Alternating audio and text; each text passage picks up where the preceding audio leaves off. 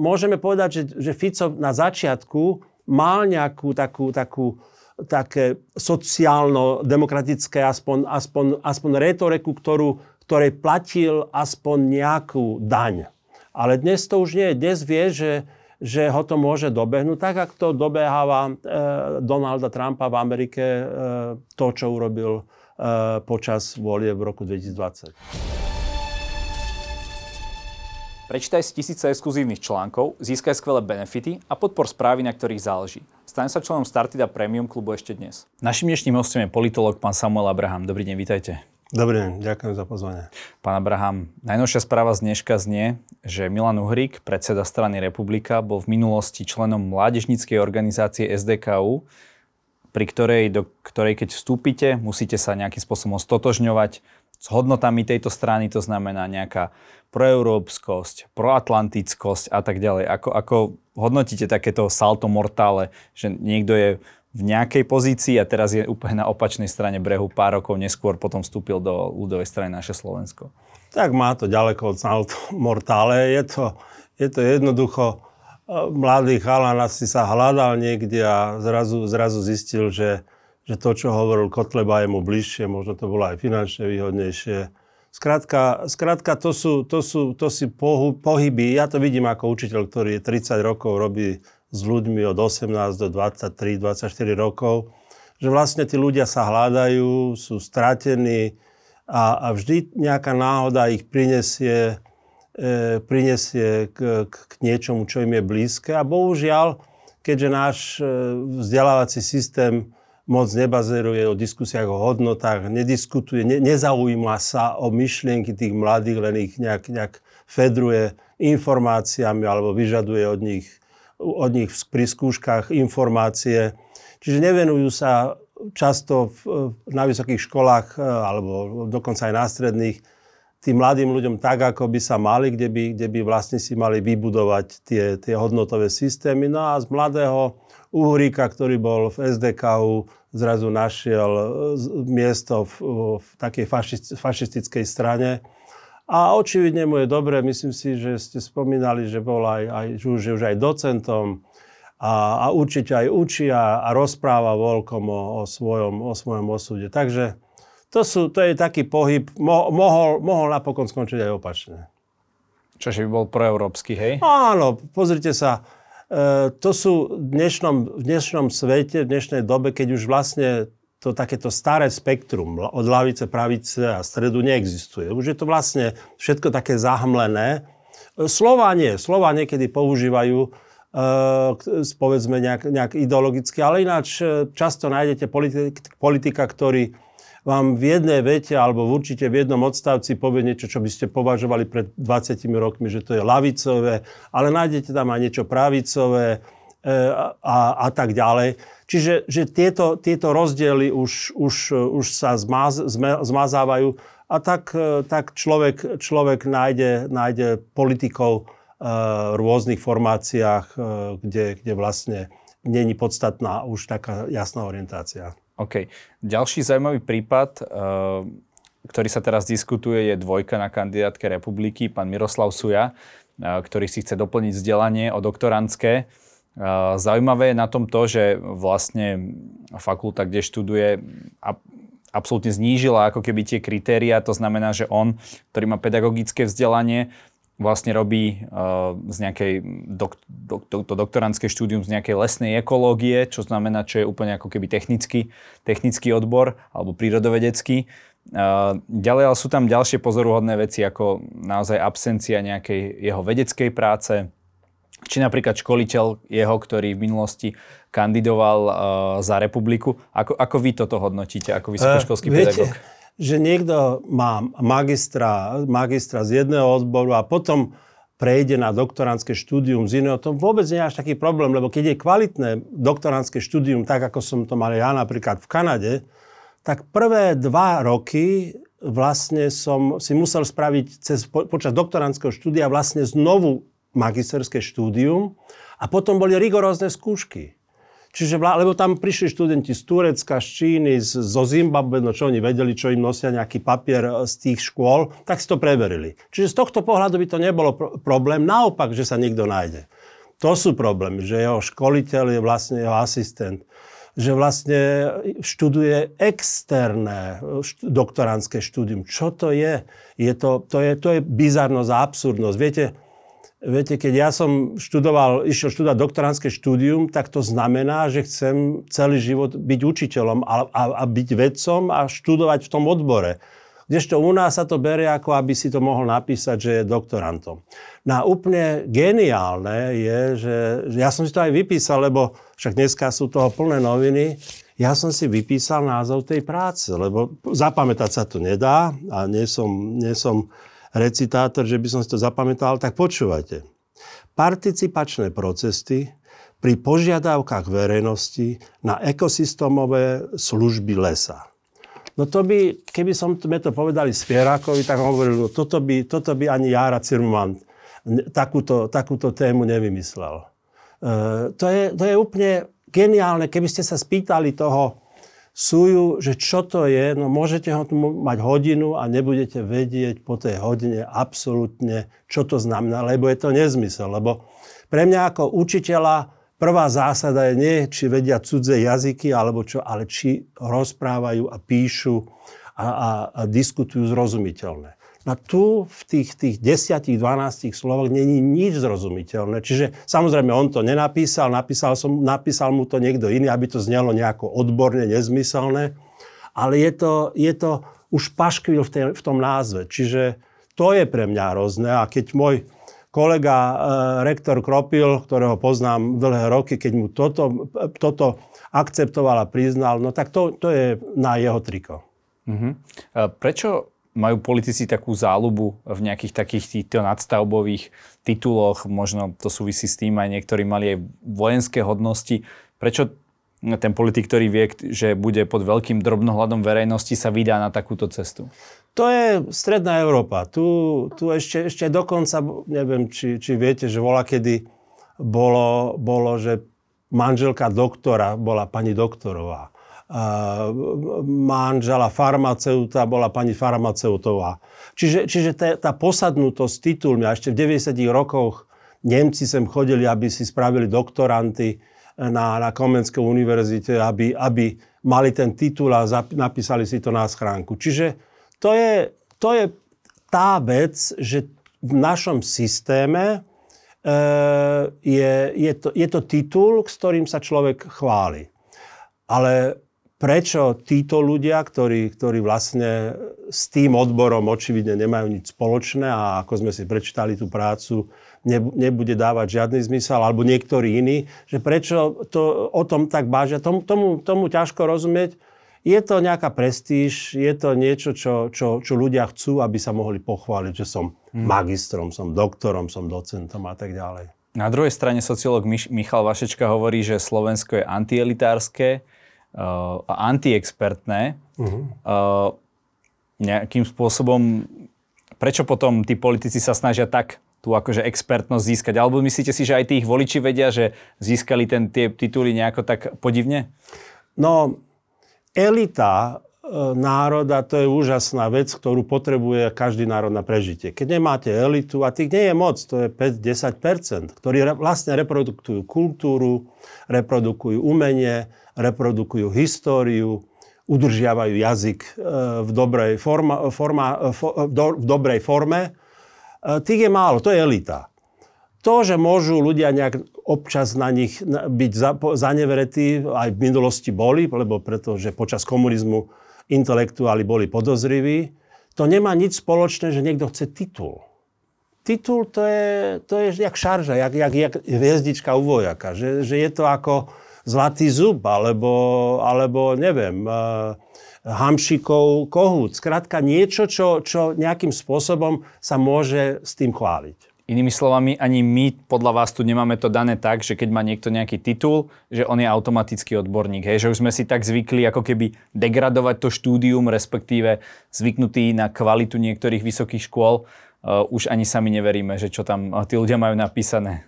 No, v našom, naše školstvo je, je v dosť, dosť v zlom stave a, a, a to môže, to potvrdzujú študenti svojimi nohami. Že 18-20 tisíc študentov ide študovať von a mnohí sa nevrátia. Pre mňa najdôležitejšie, ja sa tomu venujem dlhodobo, štúdiu, situácii v celej Európe, čo sa týka bakalárskeho systému alebo bakalárskeho štúdiu. To je totálne podceňované. To, to znamená, že naši 18-roční absolventi stredných škôl prichádzajú do jedného anonýmneho, industriálneho, e, e, tituly a, a, a diplomy produkujúceho systému, ale bohužiaľ nie je to až tak rozdielne aj vo zvyšku Európy. Len sa to tak nevníma. Vníma sa to, že no v tom Brne, v tej Prahe, v tom Níchove, v tom Paríži, tam to bude o mnoho lepšie. Ale čo sa týka bakalárskeho štúdia, teda obdobie života, ktoré je pre mladého človeka najdôležitejšie, má naj, najväčšiu kapacitu príjmať, najväčšiu kapacitu sa zuhrikovať, ako sme o tom rozprávali. Okay, čiže nájsť tú svoju cestu, no, áno, či chcem je, byť ten na modrý tak, alebo zeleno, presne, Presne, to okay. ešte, ešte 15-16 ročný ešte, ešte, ešte je úplne mimo ale, ale to, to stvrdnutie, to, to vajíčko sa uvarí natvrdo od, od 18 do 21, 22. A to, keď sa premešká, no tak, tak to je výsledok. A to je problém nášho školstva naj, najvyššieho kalibru. A tie, o tých titulov, čo ste hovorili, tie moc, moc veľkú hodnotu nemajú. Vidíte, e, tá Krčmeryho, nebo jeho Krčmeryho škola, tá produkovala stovky profesorov. A vieme, že vôbec s tým nemali nič spoločné. Že dokonca našli jedného chirurga, ktorý teraz musel prestať používať to, to, to, to, ten titul profesora, ktorý mal u Krčmeryho a údajne za peniaze a dokonca uh, politik FM mi hovoril aj, koľko to stálo, uh, každý ten titul. To je totálna devalvácia uh, titulov, hodností, Takže, takže z tohto pohľadu to je, to je takmer už aj neriešiteľné. Ako by sa malo podľa vás zmeniť to bakalárske štúdium? Alebo malo by to byť tak ako na západe, že nie každý musí ísť na ten druhý stupeň, že už to bakalárske štúdium by vám malo dať nejakú dostatočnú kvalifikáciu na to, čo chcete robiť? V Amerike, e, v Kanade 70% študentov vôbec nemusí ísť na magisterské a doktoránske štúdium. Dokonca keď som sa po Toronskej univerzite e, hlásil na magisterské štúdium, tak mi ten, ten supervisor hovoril, a prečo, prečo chcete ísť na magisterské štúdium? No tak chcem ísť, však prečo by som nechcel? No lebo to je len taký predskok na doktoránske štúdium. A doktoránske štúdium, že chcete celý život byť na univerzite. Chcete? Hovorím, no tak to neviem, lebo som to nevedel. A, ale za 4 roky bakalárskeho štúdiu, samozrejme u nás sú len 3 roky, za 4 roky sa naučíte písať, rozmýšľať, naučite sa, dokážete sa naučiť jazyky, ale to štúdium musí byť veľmi kvalitné. Musí byť, ako v angličtine sa hovorí, student-oriented. U nás je to, sa orientuje len na profesorov a na učiteľov a na ich publikácie a na ich, na ich konferencie a na ich e, projektíky a Učenie to je najväčšia záťaž, ktorú musia nejakým spôsobom absolvovať a ten študent je len, je len, je len číslo. Čiže ide o to, že sa musí sa oceniť práca učiteľa a oceniť aj akademicky práca učiteľa, ktorý sa venuje študentom. A musí sa venovať tým študentom, že ten študent musí veľa písať, musí dostať plno špätné väzby, musí byť súčasťou mnoho e, mimo, mimoškolských aktivít. Lebo ináč je to tak, ako to bolo za pandémii, že môžete si sa zobudiť ráno, zapnúť si počítač, vypočuť si nejakú, nejaké, nejaké mrmlanie z obrazovky a potom, potom o 3 mesiace buď, buď prídete si tam spraviť skúšku, alebo, alebo si ju dokonca napíšete, čo je vlastne definícia externého štúdia. Čiže a to je deprimujúce a veľmi škodlivé pre, pre tu ten ročník, kedy sa človek stane slušným alebo zuhrikuje. Mm-hmm. Obraťme trošku list. Mali sme tu veľmi bujarý týždeň, čo sa týka najmä uh-huh. policajných zásahov, obvinení, zadržaní a podobne. Polícia zadržala napríklad Tibora Gašpara, bývalého policajného prezidenta, obžalovala pána Pčolinského, stíhaní sú šéf bezpe- Národného bezpečnostného úradu alebo šéf SISky. Máme tu podľa vás policajný prevrat? Bolo to nejakým spôsobom zinscenované tak, ako o tom hovorí možno bývalá opozícia, že snažia sa nás pozatvárať do tých volieb, aby to stihli? E, policajný prevrat je absur, absurdný výraz. E, môžeme to nazvať, že je to pre mnohých chaotické. E, veľmi ťažko sa v tom vyznať, keďže som ste ma pozvali do, do redakcie, tak som si preštudoval e, za posledných pár týždňov články a naozaj trvalo mi niekoľko, niekoľko hodín, kým som sa v, aspoň v nejako v tom vyznal. A to sú, to sú len médiá, to sú, to sú není vie, až na 100% viehodné veci, lebo tie majú policajti, tie majú tí, tí, čo sú do toho zaangažovaní. Čiže je, je to niečo, čo je zneužiteľné a čo povedzme strana Smer s veľkou ľahkosťou a hlavne s radosťou zneužíva. To, že tu sme mali mafiánsky štát, je, je, je, to je dôkazom je, je Jan Kuciak a jeho priateľka. To, že, že sme tu mali mafiánsky štát, je, že tu mohol Kočner si objednať, eh, objednať pravdepodobne eh, vraždu to, že za 18 tisíc nejakí e, zbojníci vtrhli Kuciakovi do, do, do bytu a zastrelili ho. A mnohí títo e, objednávateľia alebo dokonca páchatelia si mysleli, že sa im nemôže stať, nič stať. To, a to je vlastne definícia e, e, mafiánskeho štátu. Pretože vieme, že vraždy, kradnutie, korupcia je všade na svete. Ide o to, čo sa stane v tom druhom kroku, keď sa k tomu, keď sa na to príde. Lebo často ne, veľa vrahov, zlodejov a korupčníkov tomu unikne. Na celom svete môžete byť aj od Švédska po Zimbabwe. Ale ide o to, čo sa s vami stane, keď sa na to príde. A teraz, keď začne vás, keď ste vyšetrovateľ, alebo človek, ktorý chce sa dostať a, a, a, a dopátrať, kto čo spravil, a zrazu vás príde niekto zastreliť, alebo ako v Rusku otráviť, alebo... Spadne sa mi lietadlo, spadne ako, sa, mi, to, ako sa to stalo? Spadne sa, a, a to ešte, to sa stane ešte aj najväčšiemu uh, hrdlorezovi, ktorého, ktorého 21. storočie porodilo, alebo vytvorilo. Narodil sa už v 61. údajne, Prigožin. A, čiže, čiže ide o to, čo spraví ten štát, že aké má páky, keď, keď to má vyšetriť. A toto vidíme, že za tých 12 rokov vlády Fica, možno najhoršie dedictvo vlády Fica, je, že tu zrazu tí, čo boli možno na začiatku opatrení a už len tu, len tam si, si zabezpečili nejaký kšeftík, po tých 10-12 rokov to vnímali, však tu sme na veky, nám sa nič nemôže stať, však tam poznám toho, tam poznám sudcu, tam poznám šéfa policajného zboru, tam poznám siskára, všetko sa mi prepečie a mnohým sa to aj prepíklo. A, a teraz zrazu narazili na, na seba tieto, tieto sily a výsledok je, že, že vlastne týkajú hodinky obidvom. Lebo, lebo pri tom Ficovi vieme, že môže stav, skončiť ako premiér a môže skončiť ako, ako v kriminále. A, a on to, si je vedomý toho tiež. A preto je už iný ako pred desiatimi rokmi, keď rozprával o sociálnej demokracii, keď rozprával o platoch, keď rozprával o, o, o, o starých ľuďoch, ako im chce pomáhať. Počkajte, dnes... ale dnes hovorí nielen teda o týchto trestných stíhaniach, ale hovorí aj o hypotékach, hovorí o cenách potravín, hovorí Á, o pomoci. Nie. On hlavne zbudzuje nenávisť, vzbudzuje, e, e, vzbudzuje e, strach v ľuďoch a, keď, a potom chce um, tak, uh, tak nejak spôsob, o, o, takým oblúkom podplácať. A to znamená cez hypotéky dávať ľuďom nejaké možnosti, alebo zlacniť potraviny, alebo chce, chce zabezpečiť to a to, že akým spôsobom e, budú mať ľudia e, zase niečo, niečo zadarmo. Čo, čo vieme, že nie je možné.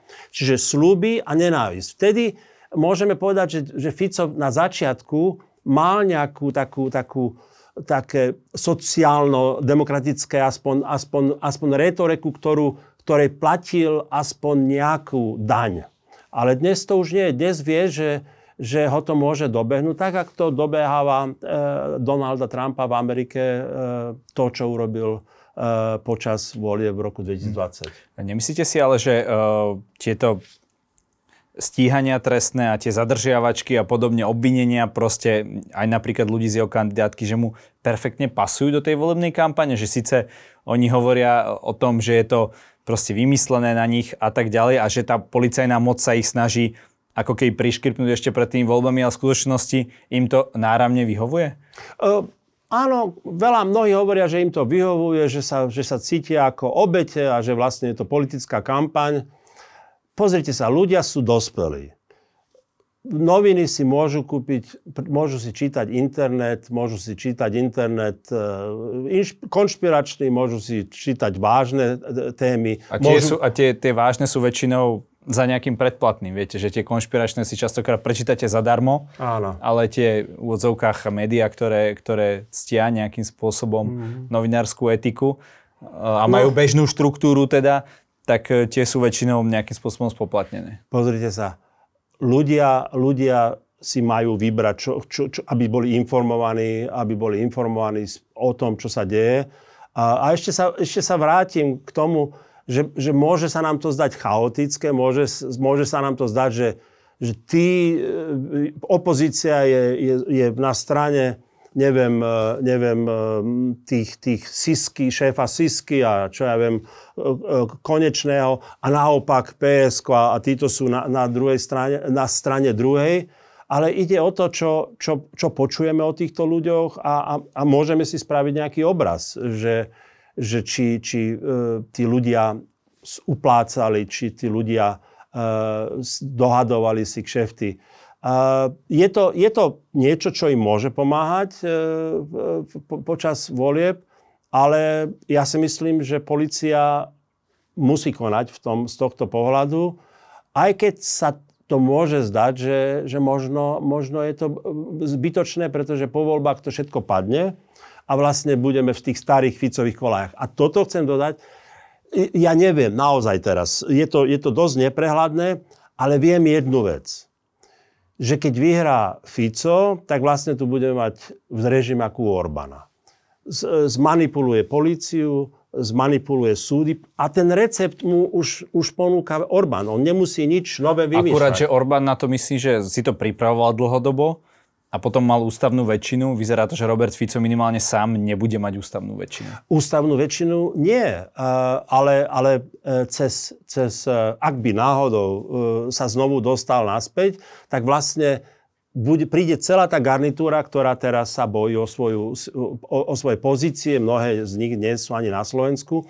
A v tom vidím ohrozenie spoločnosti. Mnohí, mnohí možno s tým nesúhlasia, že vlastne však on je človek, ktorý ktorý chce dobre pre Slovensko, ale e, ne, nezabudnime, že, že naozaj za tých 12 rokov, e, alebo tri obdobia, kedy bol premiérom, naozaj tento štát sa mafioz, mafiozoval do tej miery, že vlastne e, on bol za to spolu zodpovedný a svojím spôsobom ho to môže dobehnúť, keby sa vyšetrovalo správne, spravodlivo a dobre. A, a samozrejme ja neviem, nakoľko on je, on je do čoho zamočený, ale v každom prípade by, by toto všetko zarazil, zastavil a vlastne by sme tu mali taký systém tých, tých te, taký ten kamaráčaft e, ľudí, oligarchov, ktorí, ktorí... Otázka je, že prečo na to tí ľudia už zabudli, prečo ten Fico, ktorý nemal len 10%, keď od neho odišiel Pellegrini, už sa politicky odpisoval, prečo je podľa vás tak vysoko? Je to naozaj súbehom týchto kríz alebo proste ten Robert Fico by sa, alebo neschopnosťou tejto vlády, alebo ten Robert Fico by sa proste presadil za každých okolností? Určite by sa nepresadil. Samozrejme zodpovedná je tá koalícia, ktorá v 2020 prišla, ktorá mala ústavnú väčšinu, mohla, mohla zmeniť čokoľvek. Mohla nám naordinovať, že musíme mať všetci žlté šnúrky, aby sme ich museli mať. Skrátka, mohli čokoľvek zmeniť čo sme boli svetkami za tri roky, je chaos. Samozrejme, bol, bola aj, aj epidémia, ale prešustrovali každú jednu možnosť, ktorú mohli. A v tom ľudia, v tej neistote ešte počas pandémii, v tom nielen, že boli frustrovaní, čo videli, ale sa aj báli, či, či prežijú, keď bola pandémia a videli ten chaos, ktorá tá koalícia produkovala.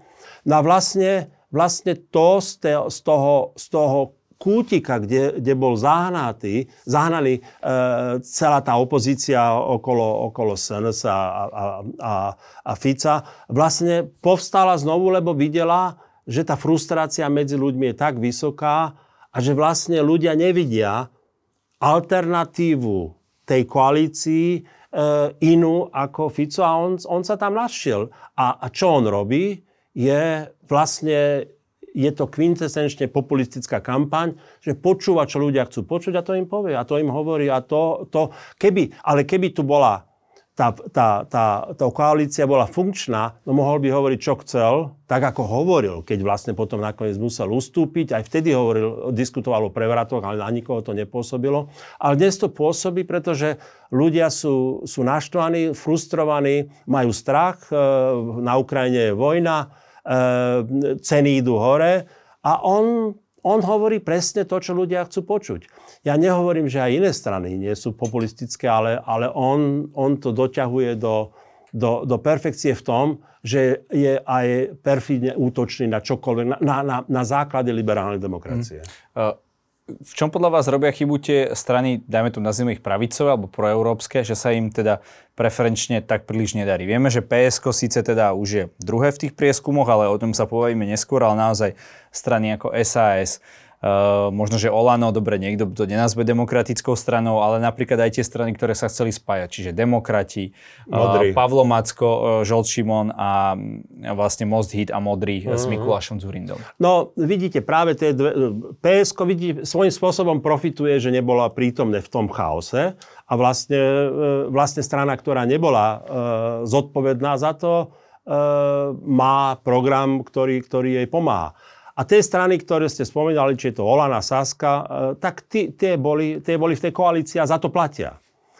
A, a, no a vlastne tých, tých 4-5 malých strán a možno, možno nie, možno áno, môžeme do toho zaradiť aj KDH, že vlastne tie bojujú, bojujú o ten istý, istý, istý, ten istý, istú časť koláča. Lebo ja ako politolog vnímam, že, že povedzme takých 65 až 70% ľudí na Slovensku je proeurópska. Je prodemokratická. Nikto tu, nikto tu nechce ani Rusov, nikto tu nechce nejaké uh, také, uh, taký režim, ako je v Bielorusku alebo, alebo v, napokon aj v Maďarsku. Ale tých 65-70% sa rozdrobí práve medzi tými rôznymi stranami. A tie strany, tie malé, ktoré, ktoré teraz možno potopia aj tie, ktoré sa majú šancu dostať do, do, do parlamentu, tie vlastne budú svojím spôsobom aj zodpovedné za to, že, že nakoniec, nakoniec sa prepadne strašne veľa hlasov, ktorých sa potom musí prerozdeliť, e, prerozdeliť medzi tie strany, ktoré sa dostanú do parlamentu. A, a problém je samozrejme, a to sme sa už aj v tejto relácii niekoľkokrát rozprávali, je ten idiotský jednoobvodový volebný pomerný systém, ktoré Slovensko má a ktoré si teraz zapustili do betónu ústavné väčšiny.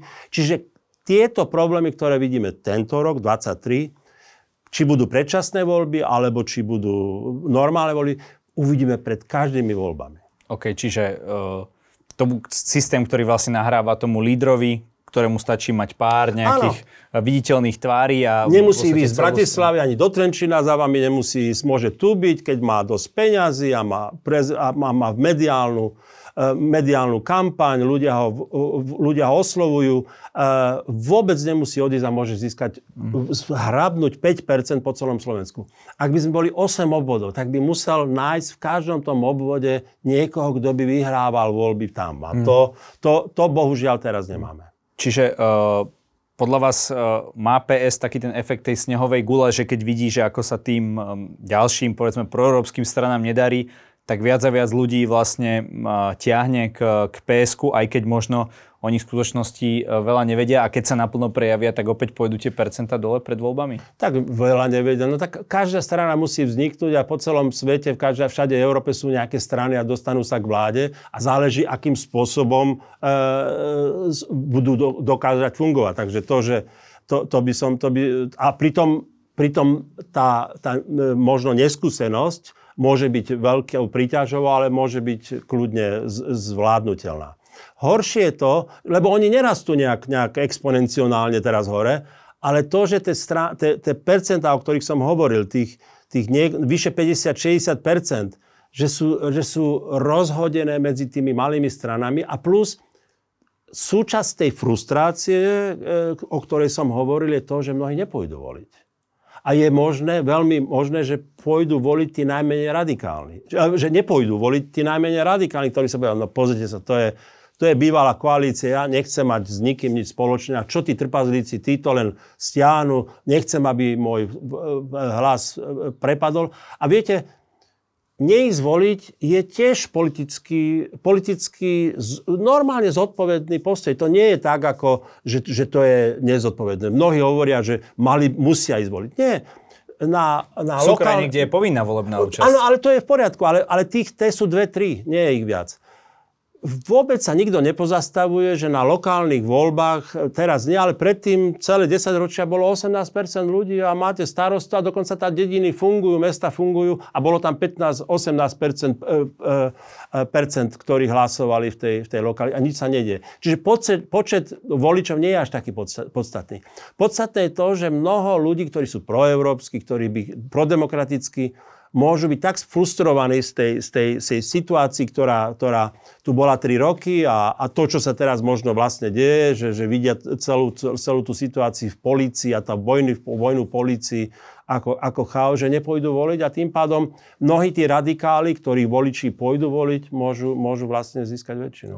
Takže má Matovič pravdu, keď hovorí, že uh, títo ľudia ostanú sedieť doma, tí proeurópsky, prodemokratickí, preto im treba dať nejakú iniciatívu, ako napríklad tých 500 eur, keď zahlasujú, aby uh-huh. teda ovplyvnil, on to teda nehovorí takto explicitne, ale je za tým cítiť, že chce teda ovplyvniť výsledok eh, v, v neprospech vlastne uh-huh. smeru, hlasu republiky a tak ďalej. To je, to je jedna z najväčších perfidností, ktorú, ktorú som kedy počul. Poprvé je to protiústavné, po druhé E, určite nemá v pivnici niekoľko miliard eur, ktoré by rozdal. Čiže chce si tie peniaze požičať, zadlžiť e, ďalšie generácie.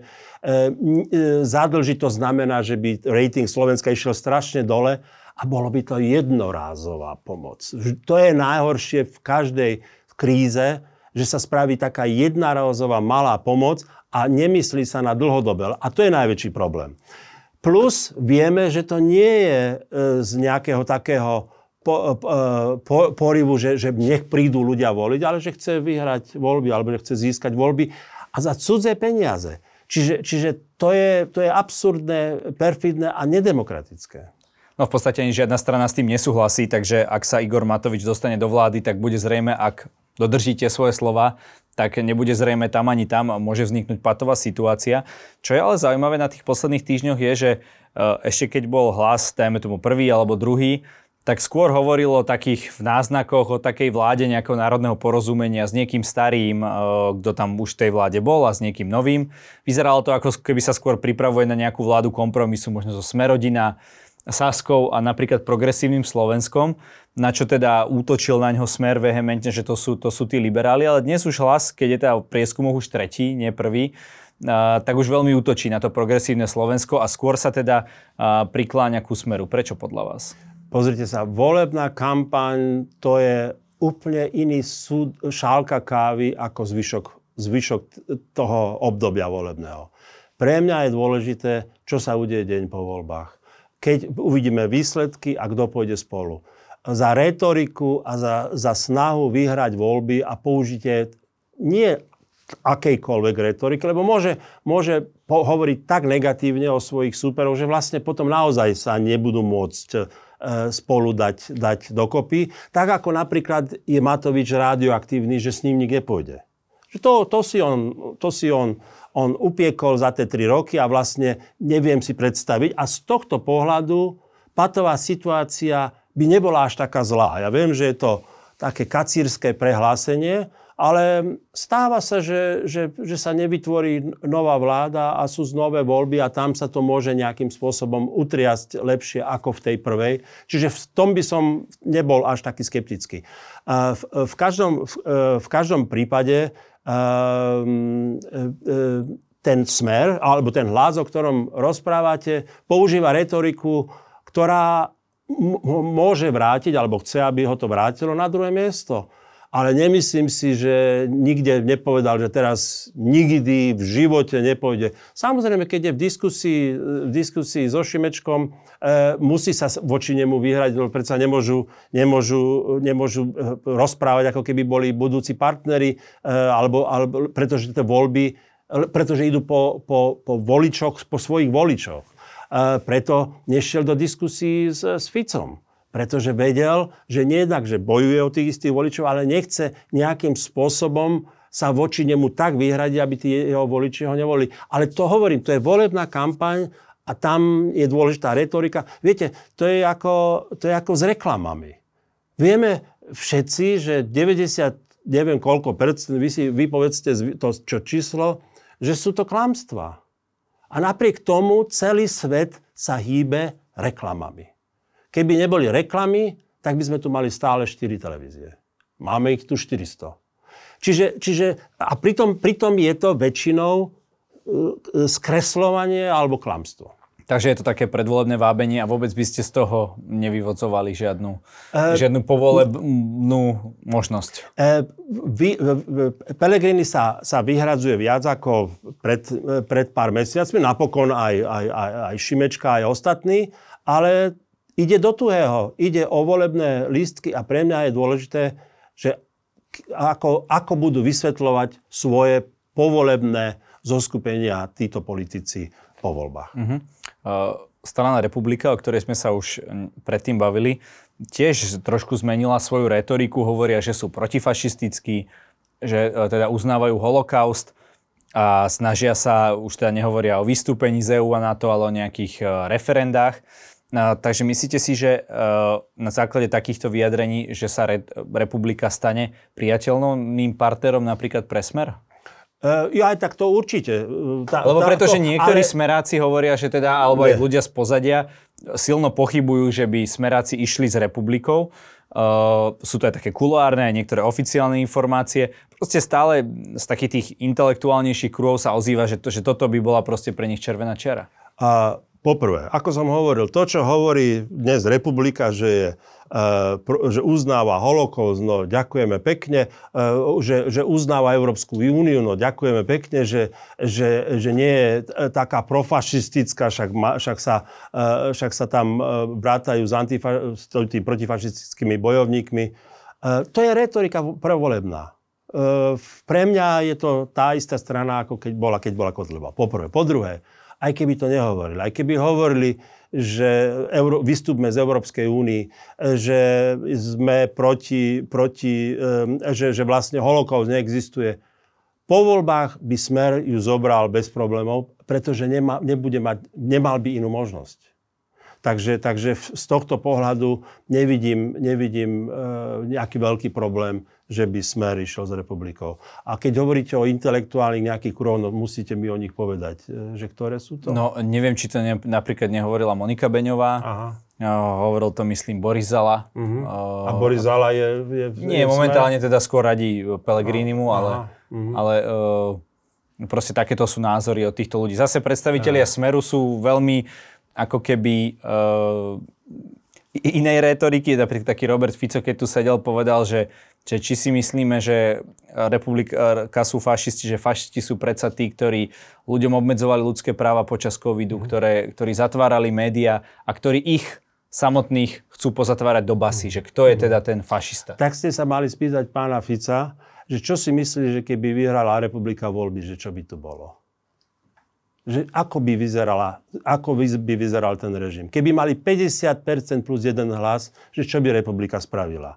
Že či by boli, boli, boli, boli tak veľkosti a či by neprišla celá tá, tá ich, ich agenda naspäť tak, ako ju mali za Kotlebu. Hm. Každé voľby, respektíve už niekoľké voľby po sebe, alebo niektoré voľby, ale v poslednej období, dajme tomu tie dve posledné, sa hovorí, že ide o súboj o demokraciu. Mm-hmm. Pýtam sa vás ako politologa, že je to pravda? Prípadne, ak je to pravda, prečo my musíme každé voľby bojovať o demokraciu? Každé voľby nie, v žiadnom prípade. Dokonca aj keď bolo niekoľko, niekoľko vln Ficových vlády, a um, nebol, nebolo to, lebo bol, bol, je, to, bol, je to, a bol to právny štát, ale keďže tá situácia je tak vyhranená a tým, že naozaj po tých 12 rokoch Ficového režimu naozaj ide do tuého, že môžu byť postihovaní vyššie a vyššie poschodia bývalej moci, tak sú ochotní spraviť čokoľvek, aby sa pri moci udržali. A plus, e, úžasný príklad je Maďarsko, Polsko.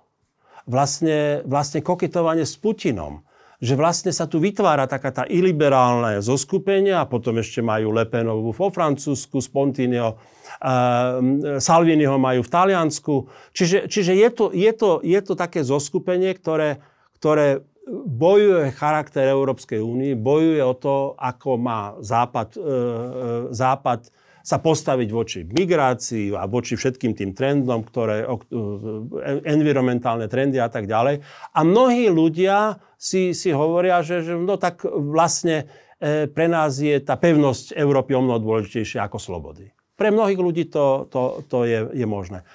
A preto si myslím, že dnes je boj o demokraciu na Slovensku v tých ďalších voľbách, pretože tá opozícia terajšia, ak sa zoskupí a zabere k sebe E, republiku, ak sa dostane aj SNS, tak tu naozaj sa zmení e, ten, ten, ten, ten charakter štátu podobne, ako sa stalo po, po, po, v 95. to si neviem, asi nebudete pamätať, po, po noci dlhých nožov, kedy vlastne ten Mečiar, ktorý bol rok predtým, keď prehral voľby, e, bol dosť odporný, ale bol demokraticky odporný.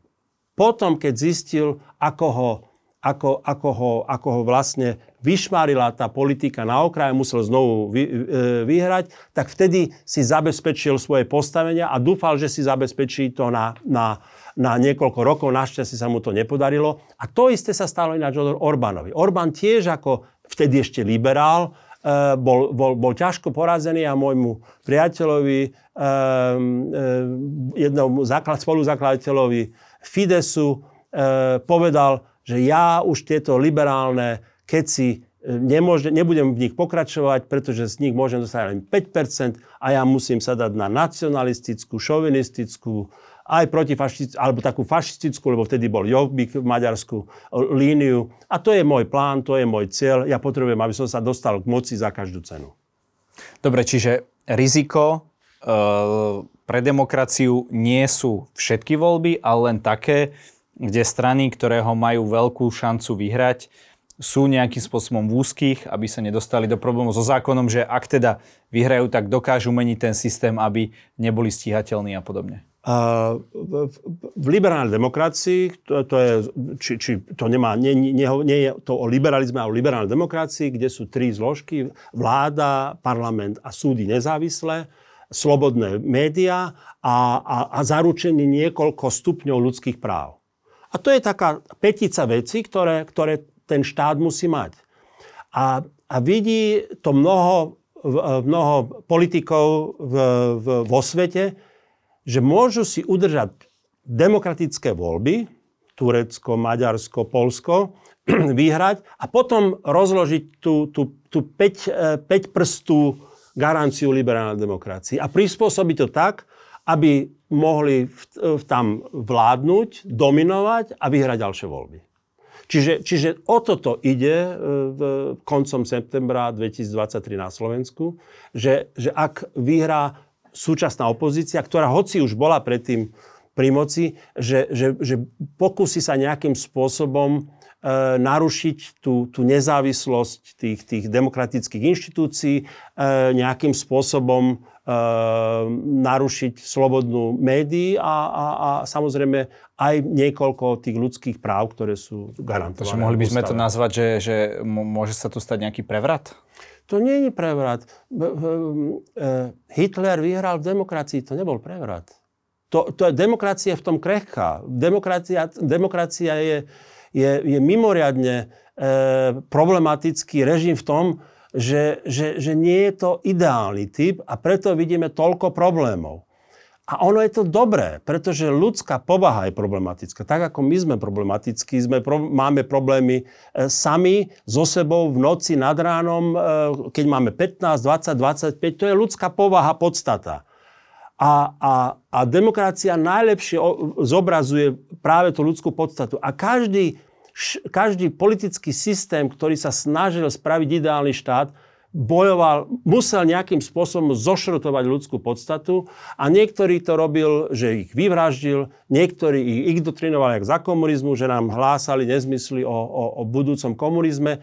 A to vám spraví každá ideológia, ideológia povedzme nacionalistická, ktorá vám bude tvrdiť, že my sme najlepší, najväčší a najspravodlivejší národ na svete a všetci ostatní sú idioti. To, tie ideológie majú rôzne formy, a vždy, všetky sú proti tej ľudskej podstate, ktorá je rozpolúplná, ale nejakým spôsobom už od osvietenectva sa snaží zdôrazňovať, že, že zdravý rozum, demokracia a spravodlivosť je niečo, za čo sa stojí e, sa, sa, sa uchádzať, bojovať a nejakým spôsobom e, ube, u, ukotviť v ústave. Aké máte obavy po 30. septembri? Pozrite sa, ja som, ja som uh, skeptik, ale uh, nevidím, nevidím flašku poloprázdnu, vidím ju poloplnú, uh, pretože sledujem už, už 10 ročia túto spoločnosť, ktorá, ktorá je o mnoho ďalej ako politická elita. Nepomerne ďalej, nepomerne vyspelejšia, nepomerne progresívnejšia. In, preto toľko ľudí odchádza. Že, že, že vlastne že tí ľudia vedia, kde chcú ísť. A, a, a nezabudnite, ani jeden neodišiel do Ruska. Možno, keď ho náj, možno nejaký odišiel, ale nejaký ten na tom, spočítame ho na, na tom gumovom člne, ktorého potom, ale ten toho veľmi rýchlo Áno. vyliečili no, z tej presne. rusofílie, e, pobyt v ruskom väzení. E, presne. Čiže, čiže e, tá spoločnosť je, je, je, je... Ak tej slovenskej spoločnosti dáte na výber e, takých uhríkovcov a vlastne dnešného Fica a niekoho proeurópskeho a spravodlivého, tak tí spravodliví proeurópsky vyhrajú. Ale v dneš, dnešnom tom rozložení a v dnešnom volebnom e, systéme môže to byť problém, ale ja som, ja som optimistickejší ako mnohí, pretože, e, pretože stále vnímam, že najmenej 70% ľudí chce demokraciu, možno určite aj viac. E, demokraciu chcú všetci ale, ale, ale spravodlivosť, chcú, chcú slobody, ktoré, ktoré tu máme už, už vyše 30 rokov a, a, a ide o to len akým spôsobom túto energiu dostať e, do strán, ktoré sú bohužiaľ v dnešnom, dnešnom, dnešnej situácii nie, nie ideálne. E, ale nie som, nie som pesimista a je možné, že, že tie voľby dopadnú. Nebude to ideálne, budeme to, budeme to demokracia s odretými ušami, ale v každom prípade funkčná demokracia a máme na to, je na to ďalšia generácia, aby nejakým spôsobom sme sa stali, e, stali krajinou, ktorá bude taká ako to, čo, čo je za Folštálom, ako sa hovorí. Mm-hmm. Tu nás za Petržalkou. OK. Pán Abraham, každý u nás má na záver priestor odkázať našim divákom to, čo sám chce. Nech sa vám mm-hmm. páči. No vidíte, tak ste ma zaskočili. Uh, frázy ako chodte voliť, by, by som vlastne vyvrátil v svojej, svojej relácii, že vlastne nemusíte ísť voliť. Ale v každom prípade, keď budete voliť, voľte tých, ktorí nezmenia povahu tohto štátu. A to je úplne na, na voličoch, na občanoch, koho si zvolia. A prosím, buďte, buďte aj vy optimisti, hoci skeptickí, pretože pesimizmus je najhoršia vec, čo existuje, pretože to vedie naozaj k záhube a zároveň k takej intelektuálnej lenivosti. A človek by nemal byť lenivý, mal by sa stále snažiť o niečo, aby táto spoločnosť bola slobodná a demokratická. Ďakujem za rozhovor. Ďakujem.